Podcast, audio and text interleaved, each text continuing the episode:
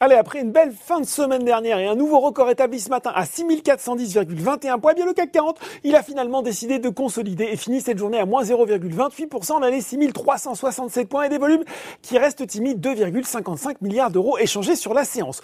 Aux États-Unis, on est dans le même état d'esprit avec à 17h45 en Dow Jones à moins 0,44%, on les 34 224 points et un Nasdaq en léger repli, lui aussi moins 0,6%, on les 13 342 points.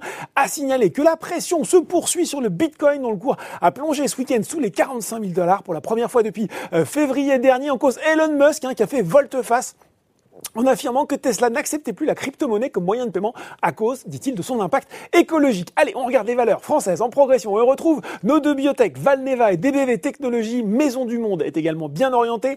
Sur le CAC 40, Stellantis roule en tête devant Carrefour, alors que euh, il a indiqué aujourd'hui, un hein, Stellantis, qu'il annoncerait demain un partenariat stratégique avec le géant taïwanais de la fabrication de produits électroniques Foxconn.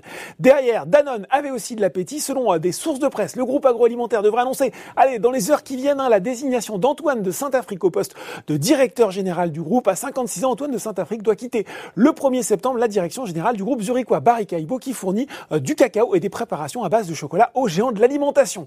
Euh, du côté des baisses cette fois-ci, Elior n'était lui pas dans son assiette, le spécialiste de la restauration collective qui pâtit notamment d'une dégradation de la recommandation d'Exan BNP Paribas passé de surperformance à neutre sur le titre. Elior qui publiera avant bourse ses résultats du premier semestre jeudi. Euh, Sodexo, un recul d'ailleurs également. Dans le rouge, on retrouve une nouvelle fois Neoen et McPhee Energy. Puis sur le CAC 40, ce sont les valeurs de l'aéronautique, Airbus et Safran qui perdent de l'altitude en compagnie de Veolia, le groupe qui a annoncé avoir signé un accord de rapprochement avec Suez qui confirme hein, les termes de l'accord de principe conclu le 11 avril dernier.